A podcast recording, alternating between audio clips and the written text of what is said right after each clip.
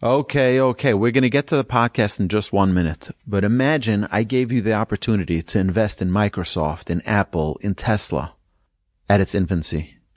And now you made all this profit and it would be unbelievable. You'd be so thankful and so grateful. I believe that that day is today for Torch because for the next 36 hours, every donation you contribute at givetorch.net is doubled by our generous matchers and you can come in at the ground floor. Yes, last year over 1 million people enjoyed our podcasts. You as well, I hope. And I believe we can get to 10 million this year. But we need your help. It's only one day a year that we ask. We need your contribution. We need your partnership. We love your partnership and your friendship. Please contribute at givetorch.net, givetorch.net. Every dollar is matched. I apologize for taking your time. Thank you so much in advance for your support. Enjoy this episode. Welcome back, everybody. Welcome back to the Unboxing Judaism podcast. My name is Rabbi Ari Wolbe. And I'm Yaakov Nagel. It's a pleasure to be here. And this is our second. The second episode. Right. It really is fantastic. And thank you, everyone who's been listening and watching our first podcast. Uh, we're really excited. I'm really excited. Thrilled. And, yeah. So, and Baruch Hashem, we're getting very nice feedback. So we're thrilled. Uh, I hope you continue to enjoy. I hope we're, we're able to continue to be uh, sharing words of Torah and, Jew- and Jewish wisdom with the world. So the topic we chose for this week is the idea of being a judge. Uh, not to judge, not to rush to judgment. And uh, you want to hit it off with uh, what what what was it referred to in the Mishnah when we were talking about having misunim badin, uh, being uh, cautious with rushing to judgment? Right. The word misunim is an unusual word, and basically misunim means be methodical. I think is the probably Deliberate. deliberate, deliberate. Think through before judging. And although most people like to talk about that's a judge, and that's somebody who sits on a court, which of course is extremely important. After all, somebody's life is in hands. I still remember many, many years ago, we um, there was a person in the community who was. This is before I moved to Houston, so it's no one local, but uh, there was a person who was um, went to court, and he was being accused of very serious crime. And I never realized, you know, we go through Rosh Hashanah Yom Kippur and we always think about, oh, Rosh Hashanah and Yom Kippur and like we're being judged, but we don't have a realization what that is. But this person stood to stand serious. He was innocent of the crime that he was uh, accused of. It was arson or something. But um, the feeling was palpable because the hand, the it was in the judge's hands, and everyone in the community were writing letters to the judge to like have mercy on this person. He was like a mitzvah guy who always looked to help others. And really, if you want to know the secret of the story, he was actually covering for for he knew who the guilty person was, and he didn't want to rat him out, and he was covering for it. And fascinating story. But the bottom line is, is that you get a real sense of what it's like when a judge is judging, and somebody's life is in his hands. How important that is, of course, to be thorough, to think it through, not to rush to judgment. So, of course, there the stakes are extremely high. But what I think is mostly lost on most of us is how often we find ourselves in a in, in a in a position of judging others, and that's really who it's talking to. It's talking to you and me in our everyday about how careful we need to be before judging. Think things through, be methodical, th- thorough. Don't jump to conclusions, and that's really um, what the topic is that we're going to discuss. Okay. And so it, it really is. You just mentioned uh, someone sitting, sitting in court. I want to want to share with you. A friend of mine told me that he had met an old friend of his, classmates from 20 years, 30 years earlier. They lost contact, but they suddenly met. And uh, one went to one path towards uh, Torah observance, and the other went to a very different path. He had uh, businesses that were very, very um, ethically and morally, uh, you know, Questionable. yeah, de- depraved. And uh, he says to his now Torah observant friend, he says to him, I heard this from the individual. He said to him, You remember our rabbi we had back in day school? He says he came to one of my clubs. He was there at one of my clubs. Now, this individual I was talking to is a Torah observant Jew, and he says, I know that rabbi, right? I know the rabbi. It's not true. It never happened. He was just saying it. He was saying it for a fact. He was saying it to be. He said, But you know something? He says, I was never able to look at that rabbi again with the same respect that I had previously. He said, It just took away, even though I knew the story wasn't true, it took away my ability to, to, to respect him the way I used to respect him. We are all judges. However, we cut the cake, we're all judges. We judge every single moment. When we're asleep, when we're asleep, we judge whether or not this is the right time to wake up or whether we should hit the the snooze button. We're constantly That's an internal judge. That's being a judge over ourselves. But we're making decisions. The idea That's of a judge. judge is you need to decide one way or another. We're judging: should I be nice to this person? Should I not be nice to this person? Should I get angry? Should I not get angry? Uh, we're we're constantly making judgment calls every moment of our day. And what the Mishnah really essentially is telling us, I think, is have a Masunim Badin. Deliberate. Don't rush to judgment. Don't don't be uh, don't be uh, you know pachaz kamayim right we see about Yaakov he was talking about Reuven that Reuven was was uh, you know he was he wasn't Impatient. he was, yeah he was he was he didn't think it through. He didn't think, think it through. And I think that it's something which is critically important for us to to be aware that there are implications for us not being uh, deliberate. Be, for us to run to judgment on someone else for sure but even on ourselves to not give ourselves the right amount of time to think about what it is that i'm doing. What am i i'm, I'm, I'm going to get angry i'm going to be upset. Why? Why am i doing this? Is it necessary? Particularly with our children. When we talk about education how we react to something a child does many people respond impulsively on to a situation without thinking it through. Is this right for this child? Is it right for this situation?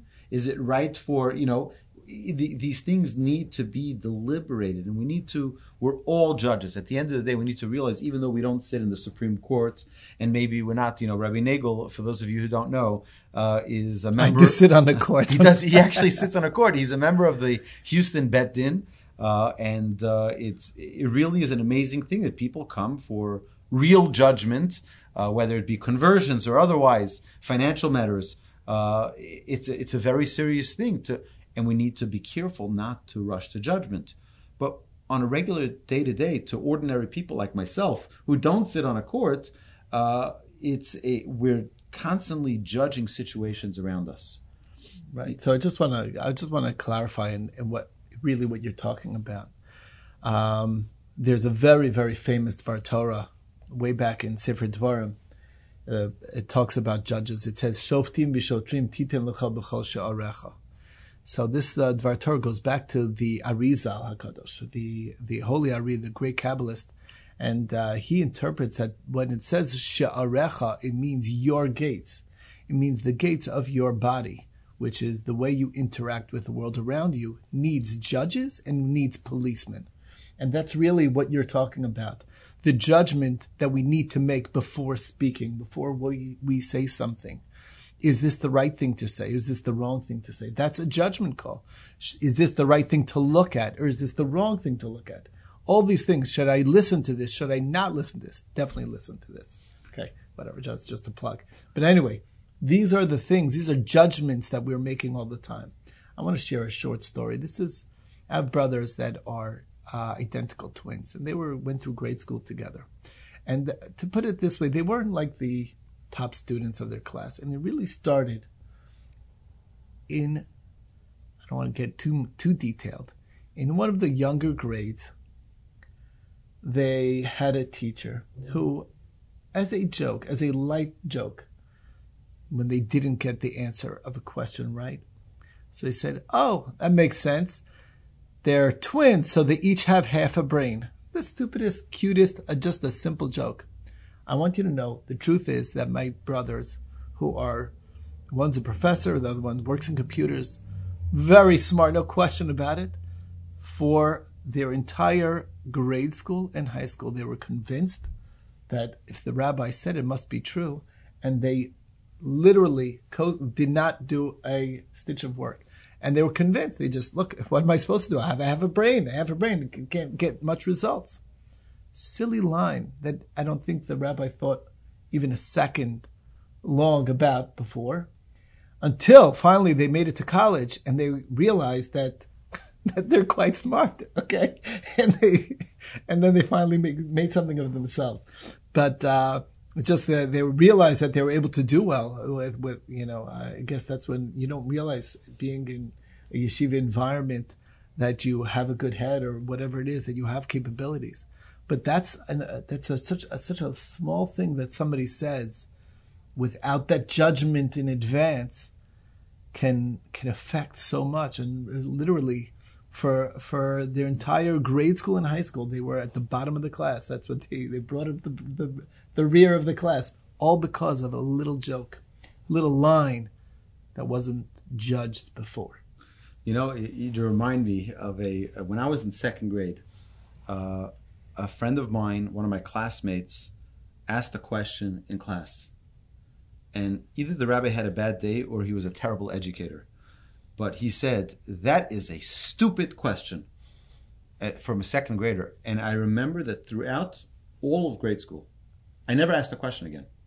That's it. I never asked a question again because I was afraid to get, ask a stupid question. Right. I wasn't going to take that risk of asking a question. Being was, told that your question is stupid. Can right? you imagine? And this is from second grade. Right. That's so a long time. It's a lot. Yeah. So I remember I remember that I met up with a classmate. We eventually moved away. That was when I was in Brooklyn. We moved to Monsey, uh, a block away from you, and uh, and I remember I met up with a classmate of mine many years later, and I said to him, "You remember this this class? You remember this?" Uh, he says, "Yeah. You know, it's very interesting because I never either ask questions in class. I'm always afraid. Now I remember why." It was because of that. It's such a it's such a tremendous uh, influence that um, that parenting educators have on their on, on children. And that's another example of how we need to deliberate and be very very thoughtful and careful about the words we use. We're talking about all relationships. The most important relationship is the relationship with the almighty of course. And we'll talk about that soon. But the relationship with the spouse if we don't have the proper judgment if we, the relationship with our children if we don't have the proper judgment could be catastrophic it, it, really is an amazing thing. I want to share with you an amazing story I heard. Uh, I shared this in one of the classes, so excuse me if you heard it. But there was a there was a family who lived in Ashdod, a very very poor family, and the girl uh, got engaged, and the father, of course, is very happy. His daughter's engaged, and he's going to make a wedding, but he's terrified because he doesn't have any money. So he goes to the to the rabbi of his synagogue, and he tells the rabbi, you know we're we're in a, in a situation where you know we need to marry off our daughter. We're very excited, but we really don't have the means. She said, "No problem. Well, I'll put together a little fundraiser, uh, you know, uh, a silent fundraiser, and we'll be able to raise some funds for you." So, uh, sure enough, they put together a, a sum of money that he was able to respectfully marry off his daughter. Comes the day of the wedding, and people come to the wedding, and people are absolutely disgusted. It is the most uh, the most um, opulent. It is the most ostentatious. yeah, it is a wedding that's over, over the, the top. top. It's over the top with the with the drapes and with the flowers and with the food, and it's just a, a, a they, they can't believe it. And this is someone who came to get community funds, to get charity funds, you know, for their daughter's wedding. And this is the type of wedding he throws. It, it was just it, people were just beside themselves and disgusted the next day he comes to shul, nobody wants to sit next to him. Everyone's looking at him. The day after his daughter's wedding, he's hoping, oh, people come say, Mazel Tov, Mazel Tov. Not a word. Everyone's moving away from him. Nobody wants to look at him. No one wants to talk to him. He's, he's very sad. He doesn't know what to do. So he goes to the rabbi. He says to the rabbi, you know, it seems like nobody's, uh, everyone's upset at me. I don't, I don't know what, what's going on. No one's even saying Mazel Tov to me. You know, my, I just married off my daughter yesterday. He says, what do, what do you expect from us? He says, You came to me, you said you needed money, and this is the type of wedding you throw down? This is the type of wedding. I mean, this is like none of us who do have ability to marry off our children, we don't throw such a fancy wedding. And this is the wedding you throw? He says, Let me tell you the story. He says, You gave me a sum of money, and I went to the caterer, and I told him, I need to make a wedding with this amount of money. This is what I have. So he says, no problem. He, gives me an application. I fill out the application, and he looks at the application. And he says, "You're, you're so and so." He says, "Yes." He says, "Who was your father?" He tells him his father's name. He says, "That was your father." He says, "Your father saved my father's life in the Holocaust." He says, and we've been looking our whole lives. We've we heard the story of this guy who saved our father's life, and we wanted to find a way to pay back, to thank.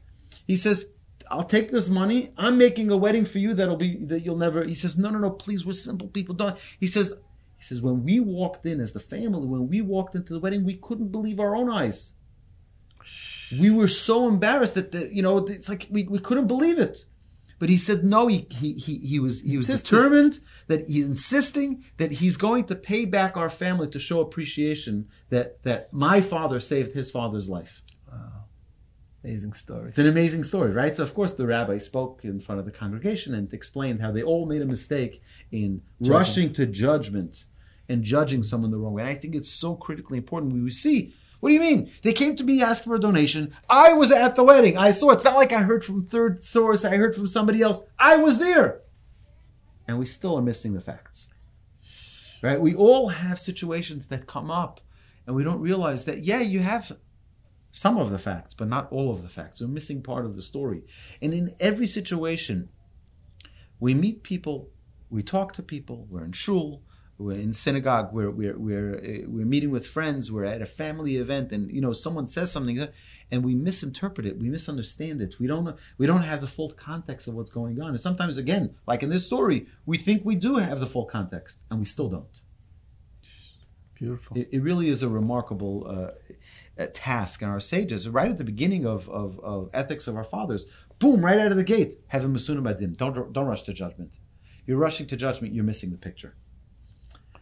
I, I think it also, if if you if you'd agree, maybe uh, the idea also applies to studying Torah. Many times when we study Torah, we think we have the full picture. We have the full perspective. I learned through. I looked at the at the verse. I looked at the commentaries. I looked at all, and I have a clear picture. Don't rush to judgment. There's still a whole nother perspective. There's a whole nother way you can look at this at, at this at this at this verse, and you can look at it. We know that there's pardes, which is the four different levels of understanding. Is the pshat, the remez, the drush, the sod. Uh, we'll, we'll hopefully get to it in another one of our podcasts. We'll be able to discuss each of them. But these are different layers of understanding of Torah. Sometimes a person says, "Oh, I got the understanding. I know it. I have the definitive explanation." Eh, you open up a page of Talmud, you see that there's a whole other perspective. You open up a, a Shulchan Aruch, eh, the, the Code of Jewish Law, and you see suddenly a different perspective. You look at Rambam, and it's a totally different perspective. And they're all right.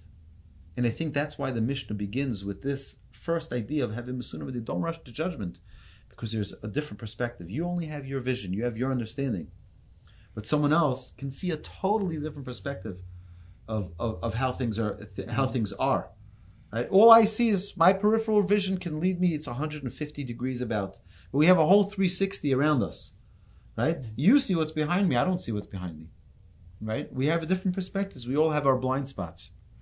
I think that's one of the reasons why the the way Torah is studied is with partners, with somebody else, a study partner. And the idea behind that is is that the everyone naturally brings to bear their own way they see things, and by learning together with someone else and getting a different perspective that enriches their own, and they recognize that there's another way to see things, and that's I think part of the reason why Torah is studied this, specifically this way, so that everyone can gain the ability to see a different way of seeing things, and from that they can learn how to deliberate in in judgment by recognizing that hey, I know to me it's so clear this way, but my study partner it's obvious to him the other way.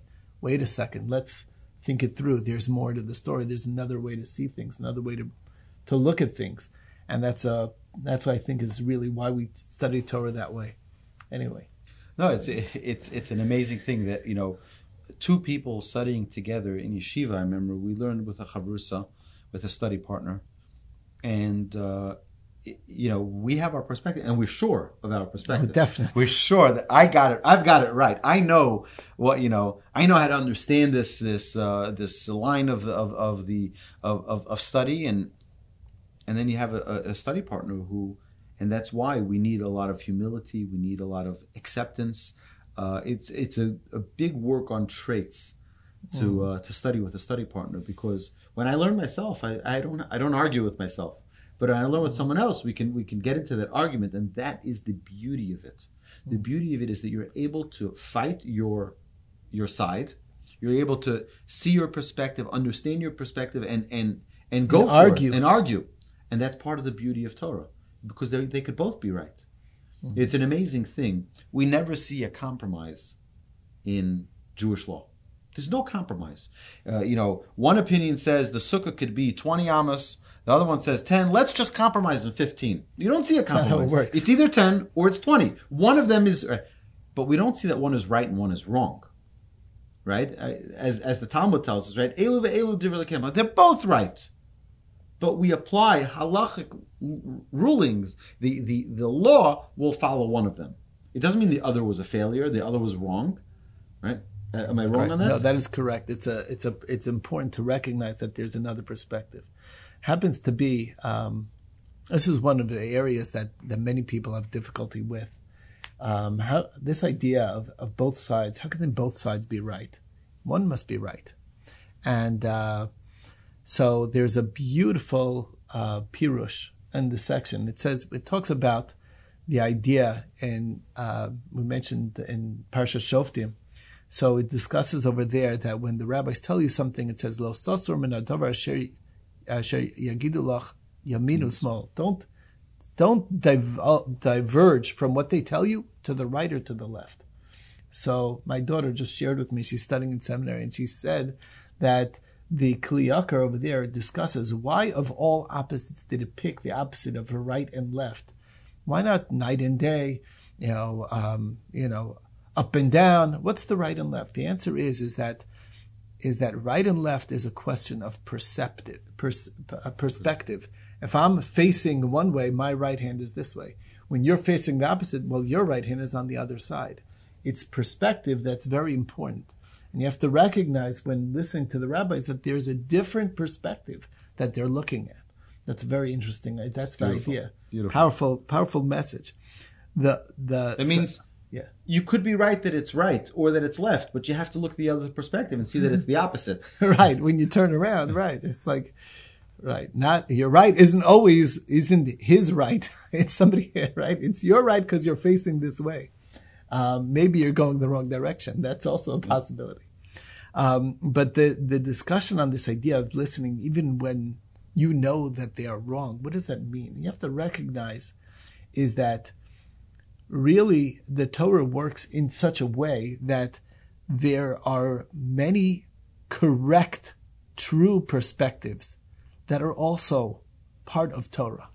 And we follow the part of Torah that's where the more reasons are going. There's a concept of majority rule. So if there's myriad of possibilities whether this thing should be allowed or not allowed, so then that means that we go by what the majority of of the of the ways to perceive this, and that's how we need to follow in practical law.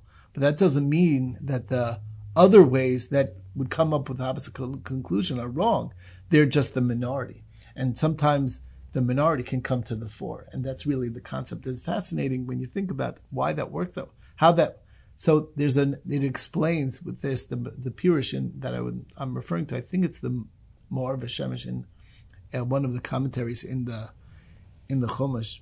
And he says basically that, um, he says that that's why there's a concept in the Talmud that says that a true Talmud Chacham should know 70 ways to show why a sheretz, which is a non-kosher animal, is tahor, is pure. And why, how can that be? There's no there, the, that that's wrong. It's wrong. The answer is it's not wrong. It, it's a perspective. It's a value. It's really true. Just most of the ways, and the final outcome is that it's not allowed. But you have to have a full awareness of all the different ways of perceiving things before you can judge and that's what the message is. It's fascinating, and you know, in life it, also. It, yeah. reminds me of an amazing story I heard many years ago about the the Vilna Gaon, the Gaon of Vilna.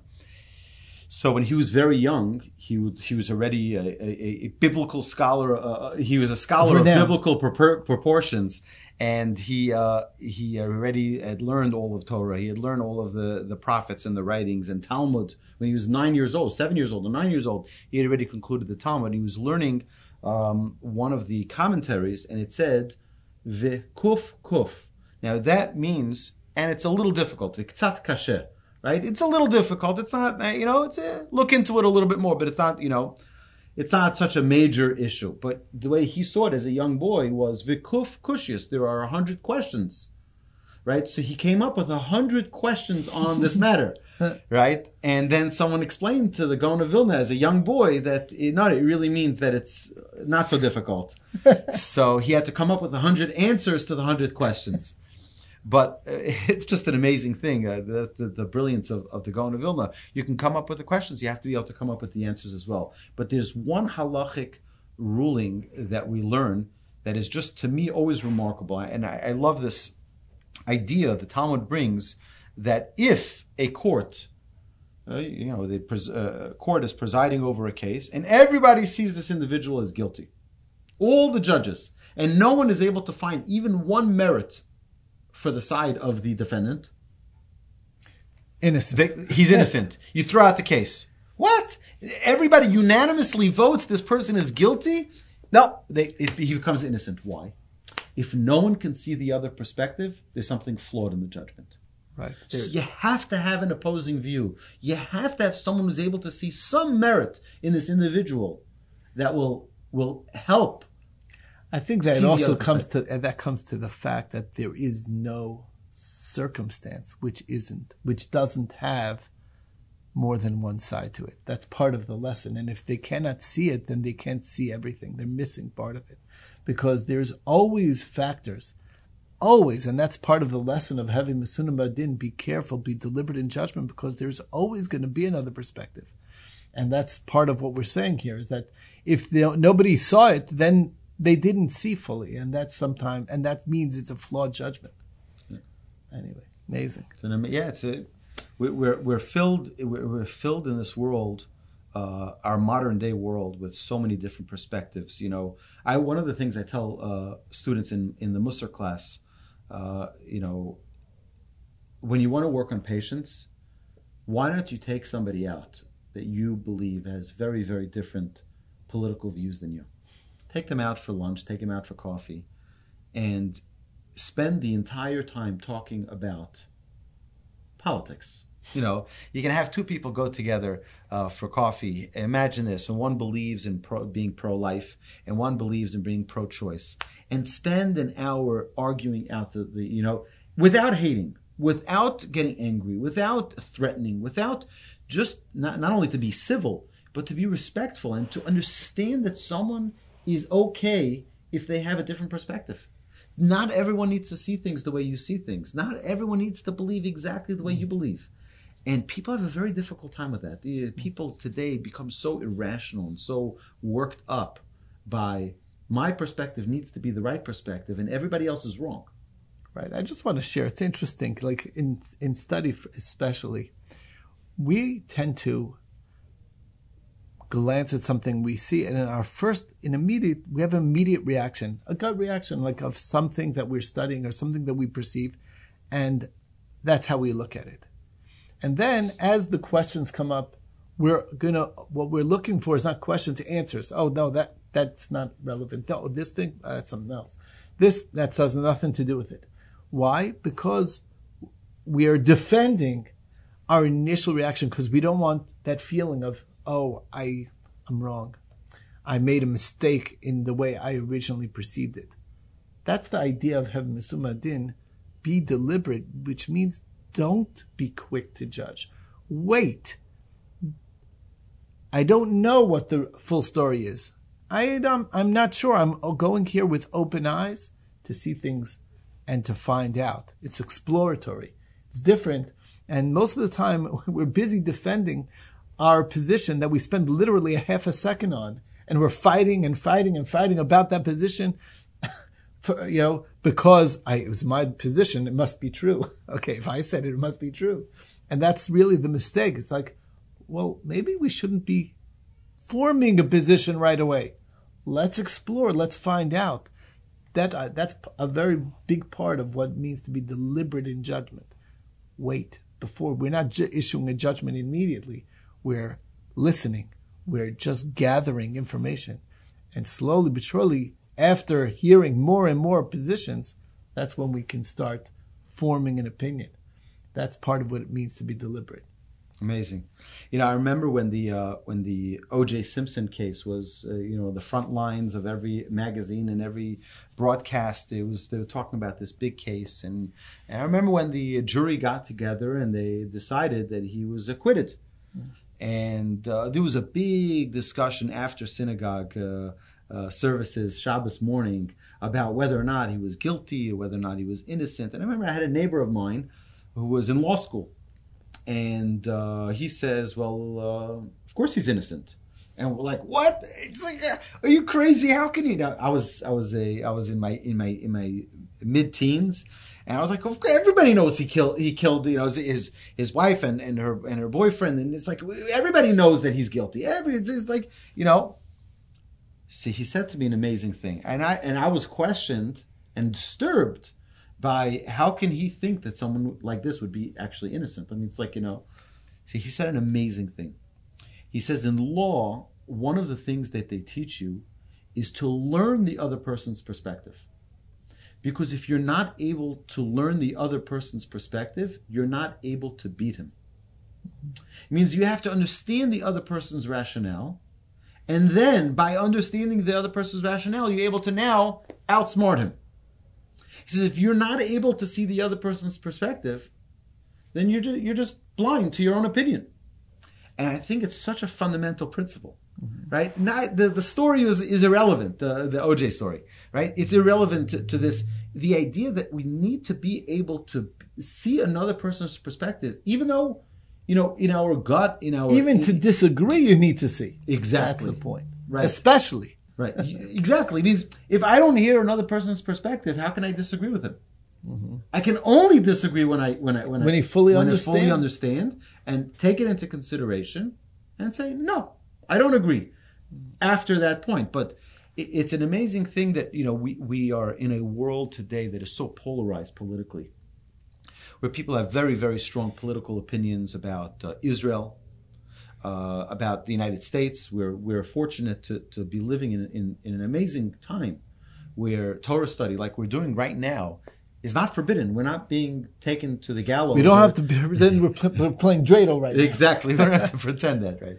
Today happens to be the seventh day of Hanukkah. Tonight we'll be lighting the eighth night of uh, the eighth light of Hanukkah. So yes, it's very apropos. But we don't have to hide and we and we, we're not taking they don't have mass killings of Jews you know because of our observance of, of, of Torah and it's it's it's an amazing thing that we're able to live in such a society but yet we find that there are many many Jews who believe one way and there are many many Jews who believe another way. There are many of our neighbors and friends who believe differently than us potentially in in politics. And people rush to judgment. There's news stories today every day that are, are, are, are telling us stories that we don't know if we, if we can or cannot believe the, the, the sources, right? Fake and, news. Yeah, uh, well, you have the you have the advent of fake news, but you have also just all of the all of the no one the knows crazy what. Nobody anymore. knows what is true and what isn't true. And I think that it's even more appropriate today not to rush to judgment on anyone, the good, the bad, the ugly, without having firsthand knowledge of what goes on. Because none of us really know what happens. Eh, they can all be telling us a story. This side and that side and, and, and the other side also. And everybody's coming up with, right? Now, I just have one of my, one of my, my, my pet peeves is I don't understand who gives the right to news agencies to murder people that they don't like.